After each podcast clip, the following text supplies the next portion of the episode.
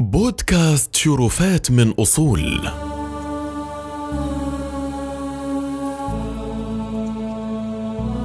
ارتكزت هذه الحلقة على مقالة بقلم عبد الله بن أحمد الحويل تحدث خلالها عن وفاة الداعية الشيخ صالح الحمودي وقد اختصرت وعدلت بما يتناسب ومقتضيات الإنتاج الصوتي.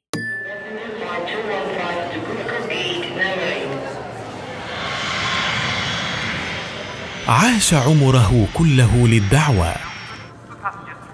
عرفته أكثر من خمسة عشر عاما وصحبته خلالها مرارا وتكرارا سفرا وحضرا. فكان نعم الصاحب ونعم الصديق ونعم الأخ ونعم الداعية. إنه صديقي الشيخ صالح الحمودي يرحمه الله. تعلمت منه كثيرا فقد كان مدرسة بحق. وقد لخص منهجه الدعوي في مقولته التي طالما كان يرددها.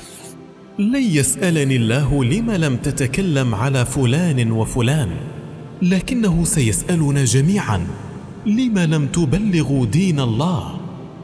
رأيته عندما كان يريد الاعتكاف كيف يتخير المساجد التي لا يعرفه فيها أحد؟ وكيف كان يكره الحديث عن أعماله وفضائله؟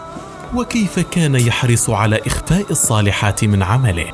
لكي لا يبطلها الرياء أو يمحق أثرها العجب والغرور. تعلمت منه أن الدعوة إلى الله ثقيلة لا يقوى عليها إلا العظماء من الرجال لما تتطلبه من الهمة وسلامة الصدر وإني لأحسبه منهم. فمع همته العالية كان من أسلم الناس صدرا وأنقاهم سريرا.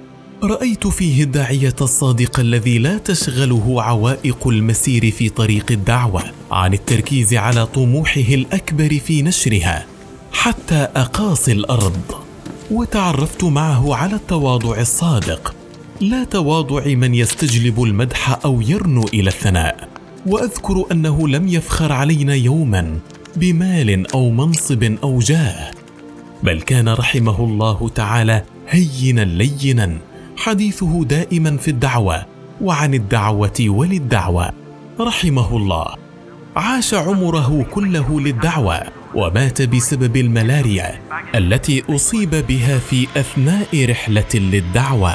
فرضي الله عن الشيخ صالح الحمودي وأخلف على الأمة من بعده خيرا.